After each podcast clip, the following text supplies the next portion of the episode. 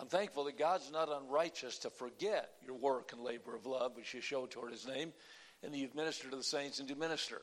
And uh, sometimes uh, the work behind the scenes does get overlooked and uh, passed by, and yet uh, God sees those things and honors those things.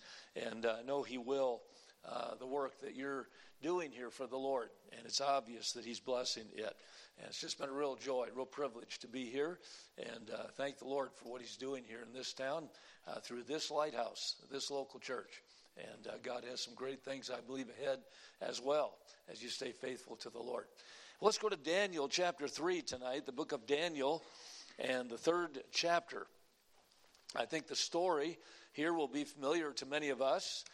And uh, yet these things are written for our admonition, aren't they? And for our learning, so that we, through patience and comfort of the scriptures, might have hope.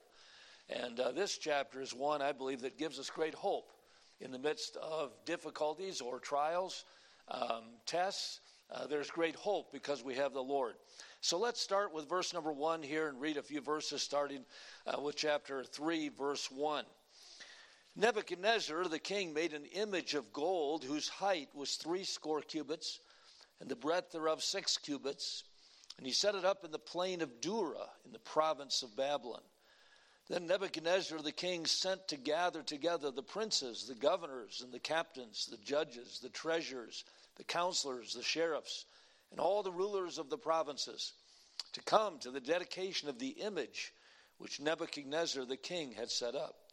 Then the princes, the governors, the captains, the judges, the treasurers, the counselors, the sheriffs, and all the rulers of the provinces were gathered together unto the dedication of the image that Nebuchadnezzar the king had set up. And they stood before the image that Nebuchadnezzar had set up.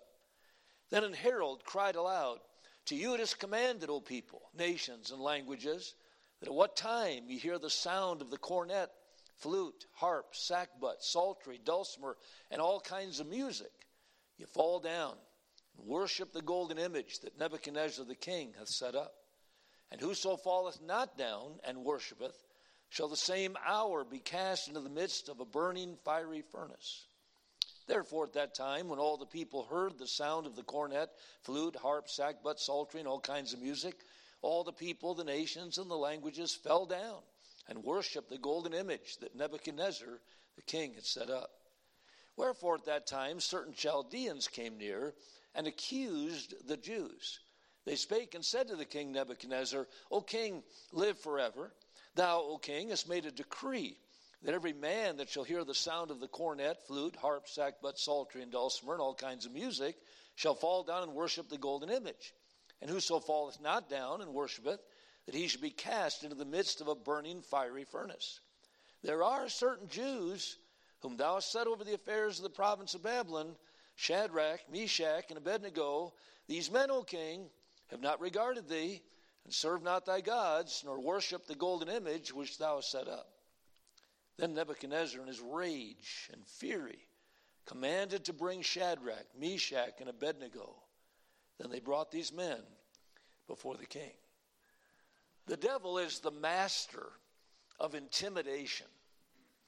It's interesting how God describes Satan in the Bible. Be sober, he says, be vigilant, because your adversary, the devil, as a roaring lion, walketh about, seeking whom he may devour. Now, it's interesting that the Bible uses this figure of speech to describe the devil as a roaring lion. Now, the devil is not a roaring lion, he's as a roaring lion. It's a figure of speech. Now, I don't know everything there is to know about lions, but I know this that when a lion is hungry, he doesn't roar. In fact, when a lion is hungry, he's very quiet. He kind of slinks down into some tall grass. He quietly and, and sort of uh, uh, uh, silently moves up on a herd of animals, unnoticed, undetected, and then waits for that opportunity to spring upon his prey. A, ri- a lion roars to intimidate. And the devil is a master intimidator. And we live in a culture today where it is easy to hear the roar of Satan around us and become intimidated as we endeavor to serve Jesus Christ. We uh, have a, a, a culture today that's increasingly becoming more and more atheistic. Uh, 29% of Americans tonight uh, claim atheism as their belief. Only some 40% of 18 to 35 year olds even believe in God. So our nation is moving away from God, and with it, we've become anti God and anti home and anti marriage. And we see the vulgarity and we see the, the wickedness and the deviousness in our culture today. And our religious freedoms seem to be slipping away. We are becoming silenced in the public forums, and we, we, we feel the government control more and more with every day that we live. But we must, must not forget the promise of 1 John 4 4, where it says, Ye are my children, dearly beloved, and greater is he that's in you than he that is in the world. Fear not, the book of Isaiah says, Be not dismayed. I am thy God. I will strengthen thee. I will help thee. I will uphold thee with the right hand of my righteousness. I want you to look through this story with me tonight because I believe in it we see some very important steps that can and should lead to God being glorified through our life. Now remember, that's our purpose for being here, is to bring glory to God. Whether we eat, whether we drink, or whatsoever we do, we're to do all to the glory of God. And it's easy to glorify God when we're receiving blessings, when we're in, you know, good health and, and God's been blessing us and God's been using us. It's easy to, to say that's because of God and to God be the glory. But it's a little bit harder to glorify God through trials. It's harder to glorify God when Satan is attacking. But God designs even these things to be to the praise of his glory. So notice, first of all, tonight, a provocation. Now, if you're going to live for God, if you're going to decide that I'm going to be the kind of Christian that God can bless and that God can use, if I'm going to sell out my life to serve Jesus Christ, you can be sure that the devil is going to test you to see whether you will demonstrate what you declare. In other words, we can, we can say what we believe here at church. We can, we can sing it, we can pray it, we can talk about it here freely. But the devil's going to put us to the test when we go out these doors to see if we're willing to demonstrate what we declare. And we see here a provocation. We see the, the devil provoking the truth here. Look at verse 14. And Nebuchadnezzar spake and said unto them, to Shadrach, Meshach, and Abednego, is it true, O Shadrach, Meshach, and Abednego? Do ye not serve my gods, nor worship the golden image which I have set up? Interestingly, here, my gods, plural. If there's one thing that Satan hates, is that there's only one God. There's only one true God. Way back in the book of Deuteronomy, God told the nation Israel, Know therefore this day and consider it in thine heart that the Lord, He is God in heaven above and in earth beneath, and there is none else. In the book of Isaiah, look unto me and be ye saved, all the ends of the earth, for I am God, and there is none else. And God does not share his glory with anything or anybody else. I'm the Lord. That's my name. My glory do I not give to, to graven images, nor my praise to, to, to molten images. God does not share his glory. Now, the devil wants us to believe in a multiplicity of gods. He wants us to believe in a plurality of gods. Because if, if he can get us to think that there's more than one God, then we can be our own God. We can worship ourselves.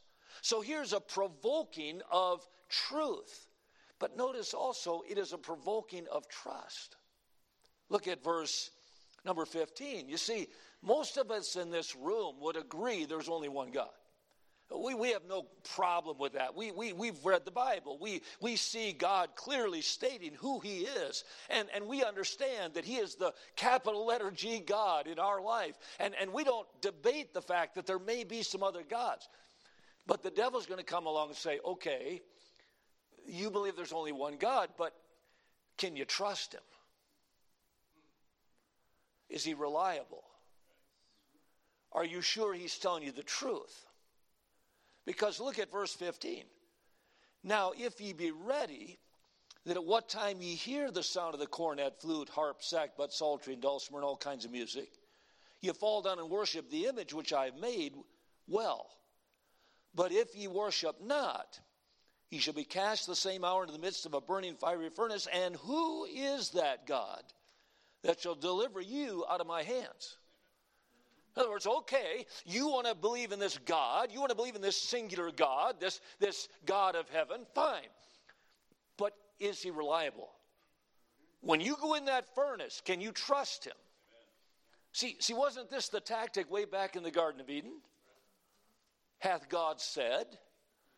I mean, okay, he said you're not to eat of these trees, but how do you know that he doesn't have, uh, you know, so, something against you? How do you know that he's not withholding some good from you? And the devil begins to plant this doubt about God.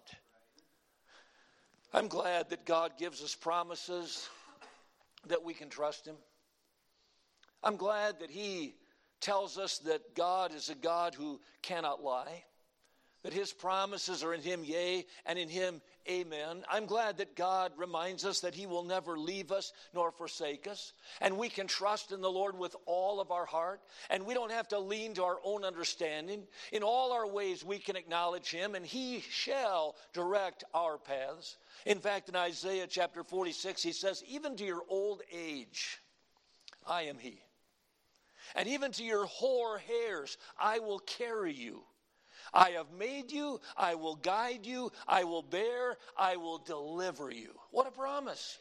God's not going to change as we grow older. God is not going to change as the pressure becomes greater. God promises that His word will always be true. So here's a provocation. But notice now the response a proclamation.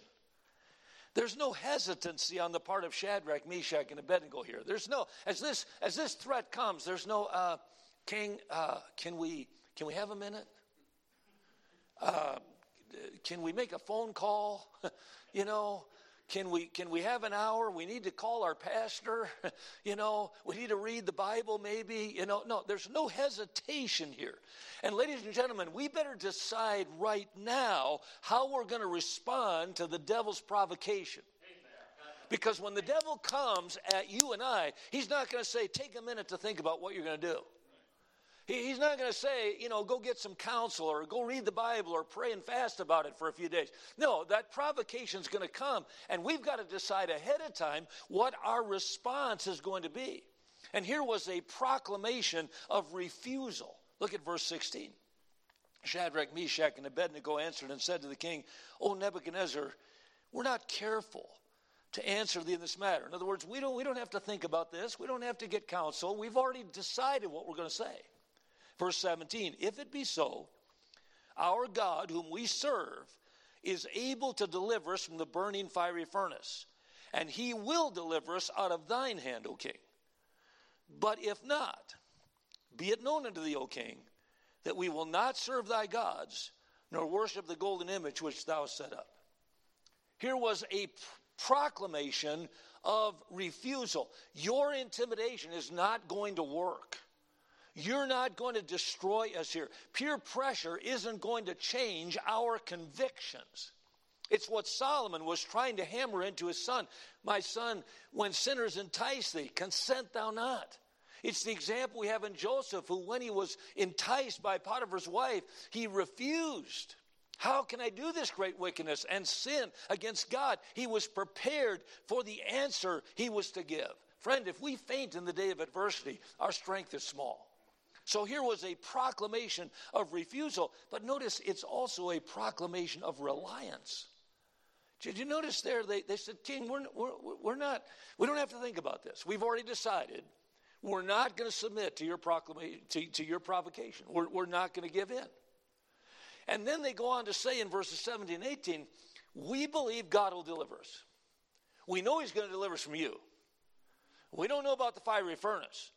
But even if he does not, we're still going to trust him. A proclamation of reliance They were saying whether, as Paul did, by life or by death, we're going to glorify God with our body. We don't know. See, the decisions are ours, the outcome is God's. We don't control the outcome. They had no control over what would happen to them when they got thrown in that furnace. That was going to be up to God. But they were going to rely upon God, whether that meant life or death.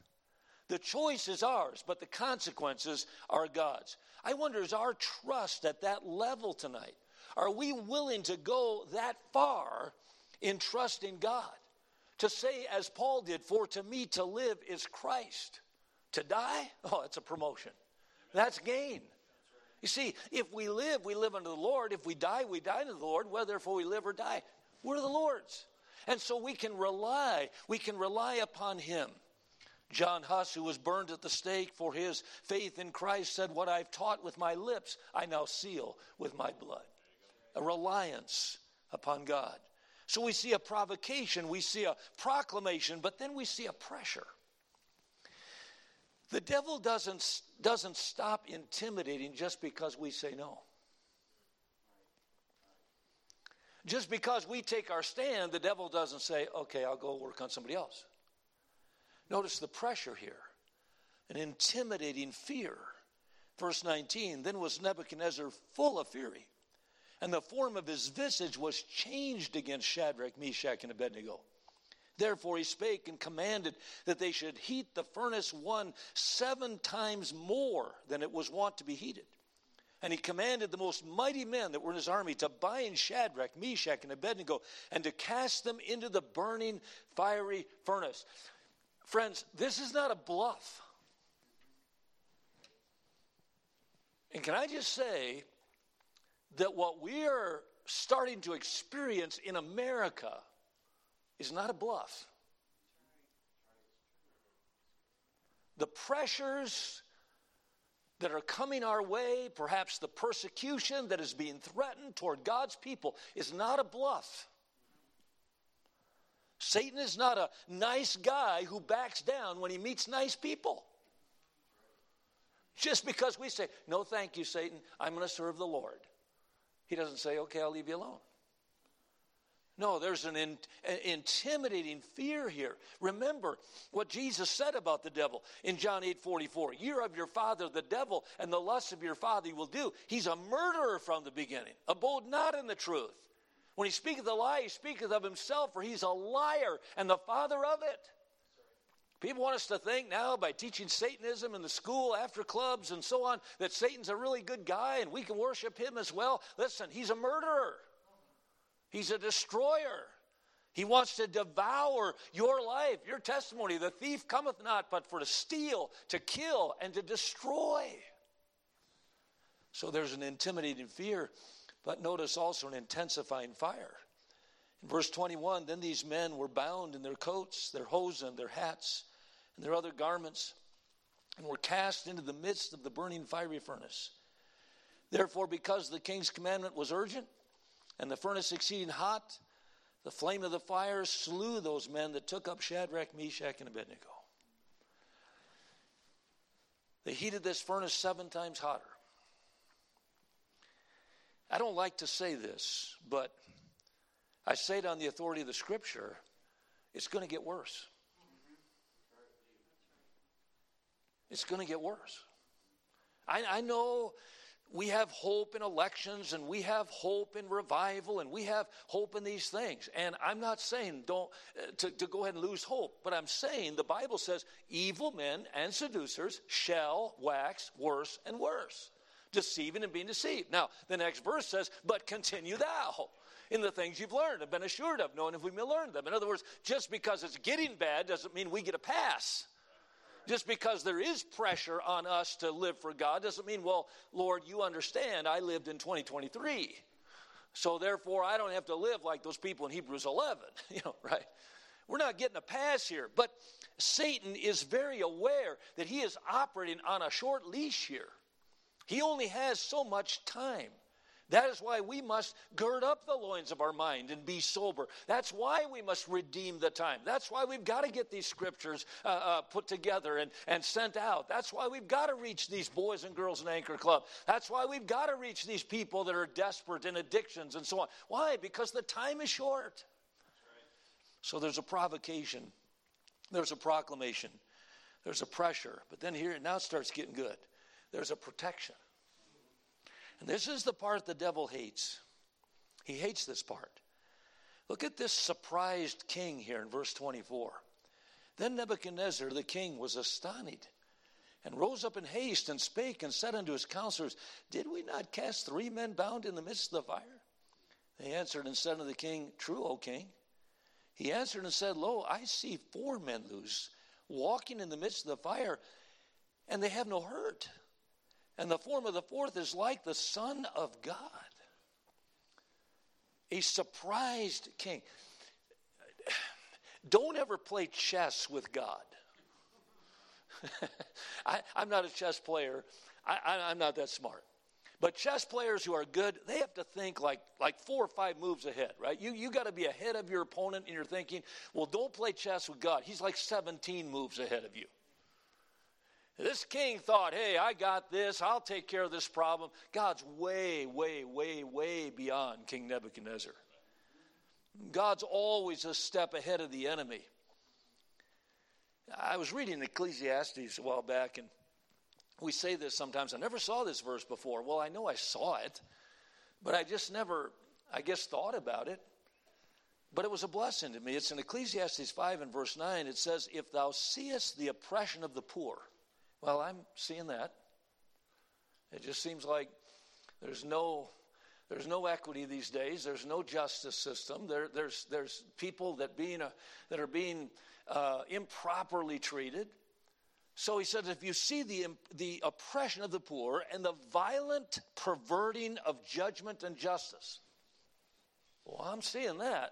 That was on the news today. So I'm seeing the oppressing of the poor by the elite powers, you know, to the peasants. and I'm seeing this, this improper justice system that we have now where truth has fallen in the street, equity cannot enter, justice stands afar off. I see that. So God's saying when you, when you see that in a, in a province, marvel not at the matter. For he that is higher than the highest regardeth, and there be higher than they. Isn't that great? God says, hey, you're going to see this stuff, but don't, don't, don't put a lot of time into it because I got it. God says, I'm regarding it. And what they don't know is there's somebody higher than them. Uh, power, people get drunk on power and they get, they, they get to thinking, hey, we're in control. God says, they're not in control. I am. There's one that's higher than they. You see, we have a sovereign keeper. He's able to keep us. Look at verse 25. It says, He answered, uh, uh, verse 25, He answered and said, Lo, I see four men loose, walking in the midst of the fire. They have no hurt, and the, form is, the fourth is like the Son of God. Then Nebuchadnezzar came near to the mouth of the burning fiery furnace and spake and said, Shadrach, Meshach, Abednego, ye servants of the Most High God, come forth, come hither. Then Shadrach, Meshach, and Abednego came forth out of the midst of the fire. And the princes, governors, and captains, and the king's counselors, being gathered together, saw these men upon whose bodies the fire had no power, nor was an hair of their head singed, neither were their coats changed, nor the smell of fire had passed on them. A sovereign keeper. Friend, no matter what you and I would go through, we have God. And we have His protection. The Bible says in Isaiah 43 and verse 2 When thou passest through the waters, I'll be with thee. And through the rivers, they shall not overflow thee. And when thou walkest through the fire, thou shalt not be burned, neither shall the flame kindle upon thee. You see, the psalmist was able to say, Yea, though I walk through the valley of the shadow of death, I'll fear no evil. How can you say that? For thou art with me. Thou art with me. And no matter what we face, we have the promise of Emmanuel, God with us. I've had the privilege of preaching in the underground churches in China. And one of the missionaries there, the last time I was with him, he shared a story with me that literally put the hair on the back of my head on end. He said, Brother Gatch, a few months ago, my father in law back here in the States became ill, needed some surgeries, and it didn't look good. My wife, obviously, and I were very concerned for him, and we're a long ways from home, and communication's not always great. And after some of the tests had been done and some surgeries planned, we decided that my wife and my four children should go back to the States and be with her family during this time. I didn't feel like I could leave. The church was at a place where there were just a lot of things going on, and, and I just didn't feel comfortable going back to the States for three or four months and leaving the church as it was. And so we, we made a decision as a family that my wife and my four kids would, would travel back to the States. I would stay here.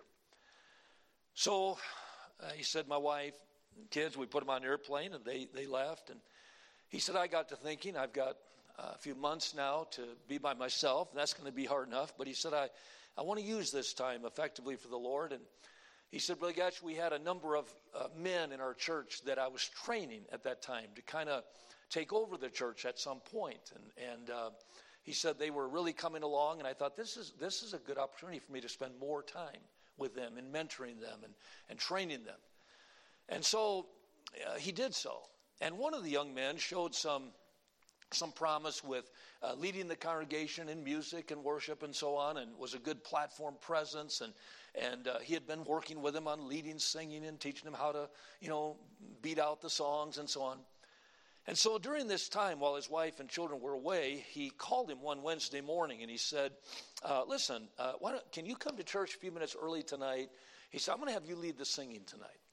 And uh, you're, you're far enough along now. I'll pick out some easy hymns, you know, some 4 4 time, and, and uh, we'll practice before the service.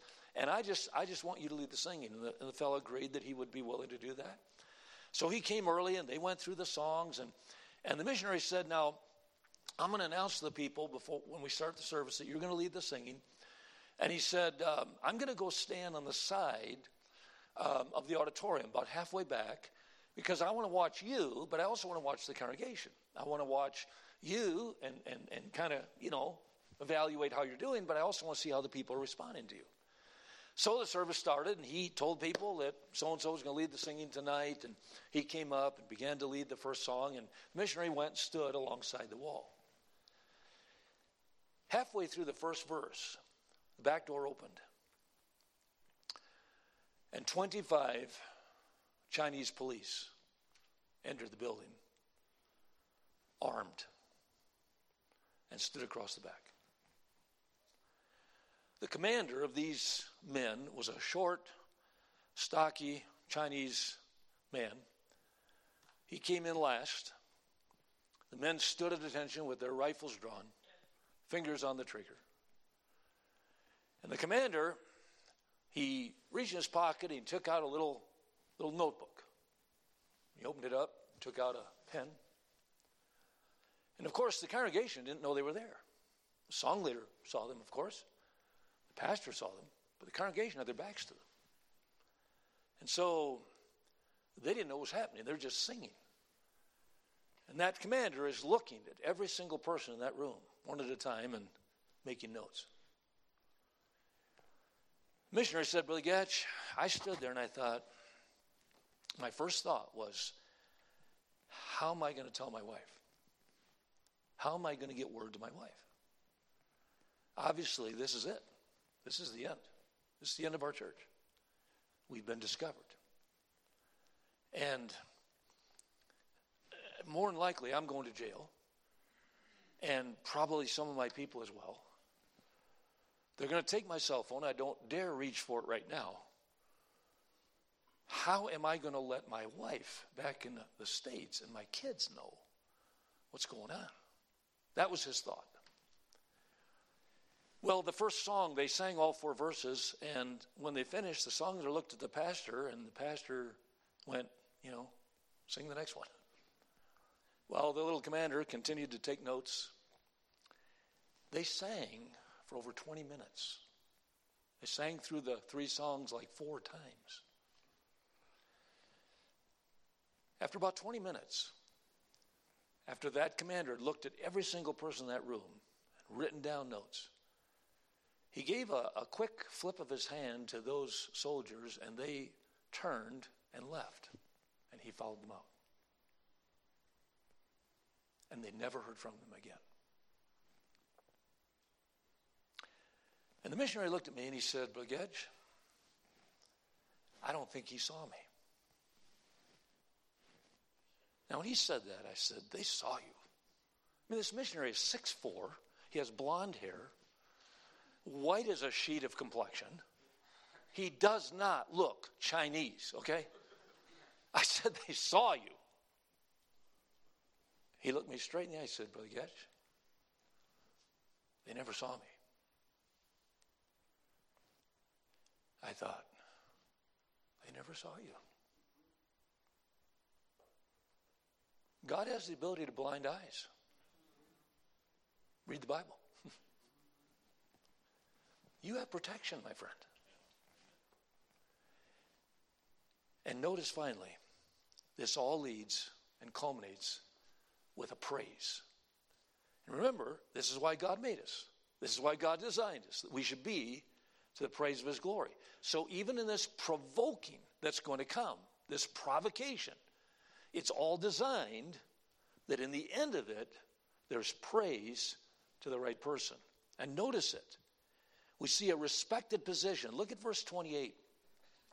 Then Nebuchadnezzar spake and said, Blessed be the God. Notice that now, before he was talking about those little g gods, all his gods that they wouldn't worship, now he says, Blessed be the God of Shadrach, Meshach, and Abednego, who has sent his angel and delivered his servants that trusted in him and have changed the king's word and yielded their bodies that they might not serve nor worship any God except their own God.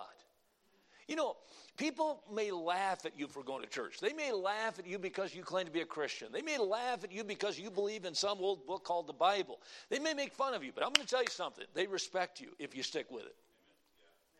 They respect you because you're not backing down of what you truly believe is the truth. They'll respect that position. Some may never admit it, some may never say it to your face, but there's respect in this world today for people that are still going to church. There's respect for people that still have their marriage intact. That are trying to raise their kids for God. That are trying to do something positive in this society. There's respect for that. And then there's a rightful praise. Look at verse 29. Therefore, this is the king now, I make a decree that every people, nation, and language which speak anything amiss against the God of Shadrach, Meshach, and Abednego shall be cut in pieces, and their houses shall be made a dunghill, because there's no other God that can deliver after this sort. Here's a rightful praise. You see, everything in this world is funneling toward that time where every knee shall bow and every tongue shall confess that Jesus Christ is Lord to the glory of God the Father. That's what it's all funneling toward. I want to be on the right side of that, don't you? I want to be part of that praise that He's going to get in that day.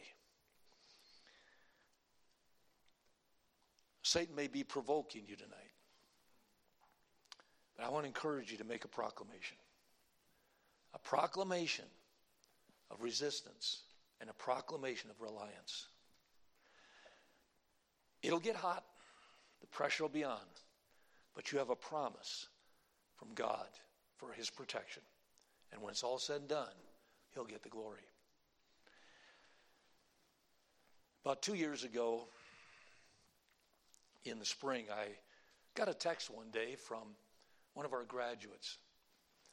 She'd graduated about 20 years before, and I hadn't kept up with her uh, extremely well. I text all of our alumni twice a year, and some of them will text back and kind of give me a thought or two about how they're doing, but sometimes you kind of forget where they are. I remember that this girl had gotten married, and I knew she, she was a pastor's wife, and I knew they had a couple of boys. But, you know, time goes by quickly, and you kind of forget that her kids maybe are teenagers now and that kind of thing. Well, she texted me, and she said, Brother Getch, um, uh, my oldest son, Judson, is uh, 14, and this summer, for the very first time, he's going to go to camp. He's never been to camp. We've just never been, you know, my husband and I, we've pastored some smaller churches, and, and she said, we've never been in a place where we could really uh, take the kids to camp and have them go, and we never had a camp real close by. And, and uh, this year, though, he's, he's going to camp. And uh, he is really excited about it, and, and you're the speaker that week. And I wanted to text you and, and, and just give you a little heads up because he he is really excited about being there and hearing you preach. I've told him all about you. And I thought, oh, this is not good. And uh, so she said, I've told him some of the funny stories that happened in college and some of the counseling you helped me with. And he's just really excited to hear you preach. And she said, it would mean a lot if, if you could just pray for him. And maybe at camp you could meet him. He, he, would just, he would just be thrilled if he could meet you. Well, I got the text. I said, "Hey, thanks for letting me know, and I'll I'll I'll be praying for him, and, and I'll make it a point to meet him." And I made a note. I put him on my prayer list, and I made a note. Hey, when you get to th- this camp, you know, look this kid up. So the, the weeks went by, the months went by, and camp finally came in the end of the summer, toward the end of the summer. I think it was the first week in August. And I got to that camp, and I remembered, you know, all this stuff, and I'm thinking, I gotta, I gotta find this kid. You know, now there are about 600 campers there. And uh, this is one of 600. You know, he's a 14 year old kid. I have never seen a picture of him. All I know is his name, Judson. And so I'm thinking, you know, I'm going to have to talk to the office and see what cabin he's in and figure out who his counselor is and then go to the counselor and try to figure out who this kid is so I can meet him. So I'm walking down to the first service. First service, Monday night, I'm walking down this hill toward the, the auditorium. And I came down, and, and right in front of the auditorium, all the teenagers were kind of assembling there. Some were playing some sports over here to the left. They had some basketball hoops and things going on, and some of them were still playing that. And some were just kind of in little groups talking, and, and uh, everybody just kind of waiting for the bell to ring, I guess, and the doors to open to the chapel. And so I'm coming down, and and there was a split railed fence to my right that was guarding some, some area over here. And as I walked, there was a, there was a kid sitting on top of the fence.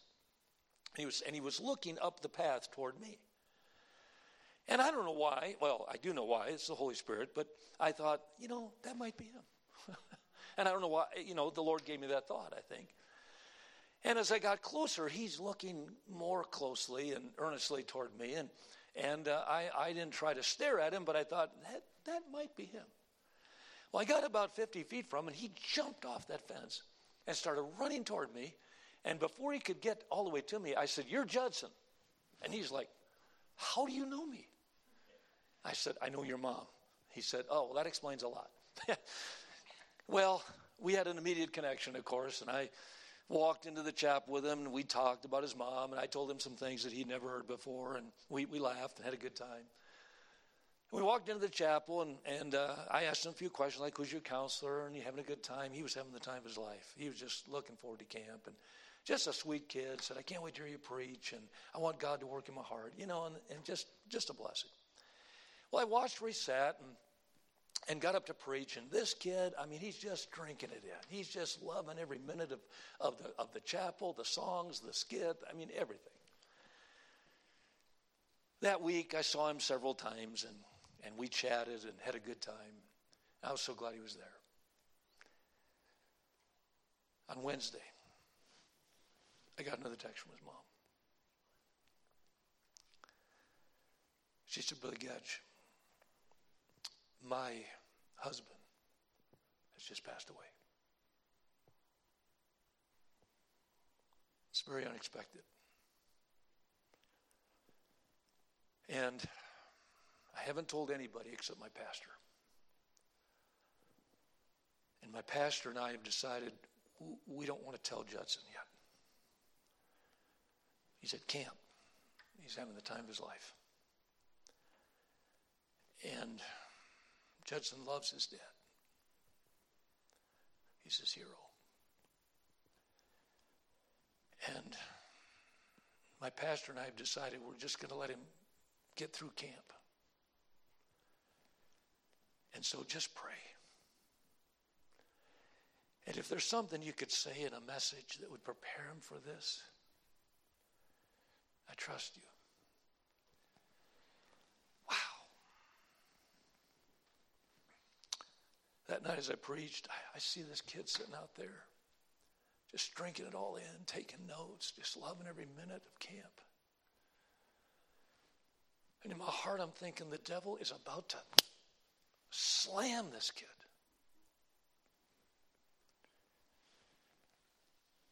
On Friday, Thursday night, I got another text from his mom. And she said, Brother Getch, I'm, I'm driving up tonight after work. It's starting to leak out. Some of our church family is hearing about it, and we've got to make funeral arrangements, and Judson has to be a part of that. So I'm driving up tonight. I won't get into about midnight, but she said there's a there's a lady in town that's agreed to let me stay with her. And tomorrow morning I'll come to the camp and pick up Judson. She said, Could you be there when I get there and help me tell him? I didn't sleep much that night.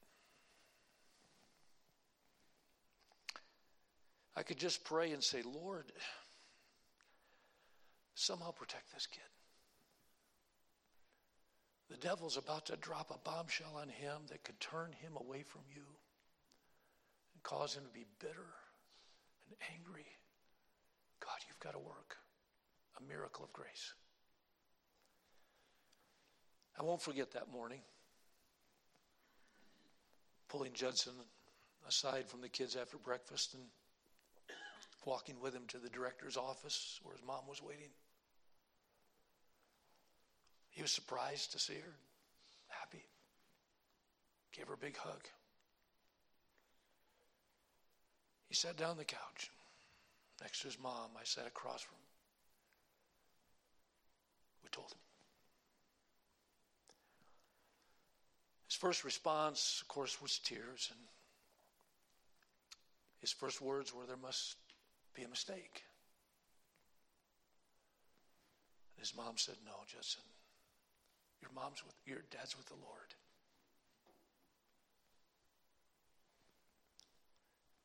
Judson wrapped his arms around his mom, his head next to hers, and tears just flowing. And he's looking right at me. And as he got a little bit of that emotion under control, he said, Brother Getch, I love Jesus, and the devil's not going to get me. My friend, that's the grace of God that only He can give when the devil provokes. I don't know what will come into your life or mine. But we must prepare. And we can prepare with a full assurance that God will give grace in time of need. Let's pray together. Father, I thank you for the detail of this story in the Bible. And I thank you, Lord, that it's so relatable to us today, though we're not facing a literal fiery furnace, we, we feel pressure as your people today. We see a lot of things eroding, especially those of us that are a little bit older, and we, we realize this isn't like it used to be. And these threats are real against the church, against your people. And so, Lord, give us boldness and give us courage but Lord, that's going to have to start with grace in our life to face those individual trials that will come. The devil has a lot of tools in his bag, and he will come at each of us perhaps differently. But Lord, help us to stand firm and true to you. And Lord, thank you for the assurance that we have that you will go with us, even through the valley of the shadow of death. You will not forsake us, will deliver us to the other side where we can praise you for all of eternity. And so may tonight we prepare an answer for the devil when he attacks. Our heads are bowed and our eyes are closed. And I'm going to ask Mrs. First to come to the piano and she'll play in a minute.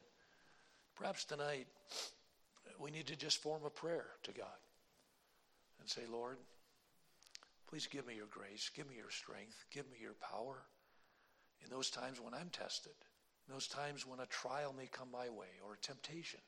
Help me to stand as these of old stood. We sang it a moment ago faith of our fathers. Boy, here are some that are wonderful heroes of our faith. And we can stand alongside them one day, knowing that we served our God to the very end. I don't want to paint a bleak picture. I hope and pray for revival. I hope and pray for a space of grace in our day that we might see more people saved and continue to build God's church. But we know how it all ends. And we want to be on the right side when it does. And so as the music plays tonight, if God's speaking to your heart, uh, make a commitment to the Lord to stand. Maybe you want to come and kneel at an altar, maybe they're at your seat. If you're here tonight and you don't know the Lord as your Savior, pastors here at the front, someone would be happy to take the Word of God and show you how to be saved tonight. These are days where you need a Savior, you need an anchor. You need that one that will stand with you in difficult times. The only one there is to do that is the Lord Jesus Christ Himself. And He can be your Savior tonight, He can be your Lord.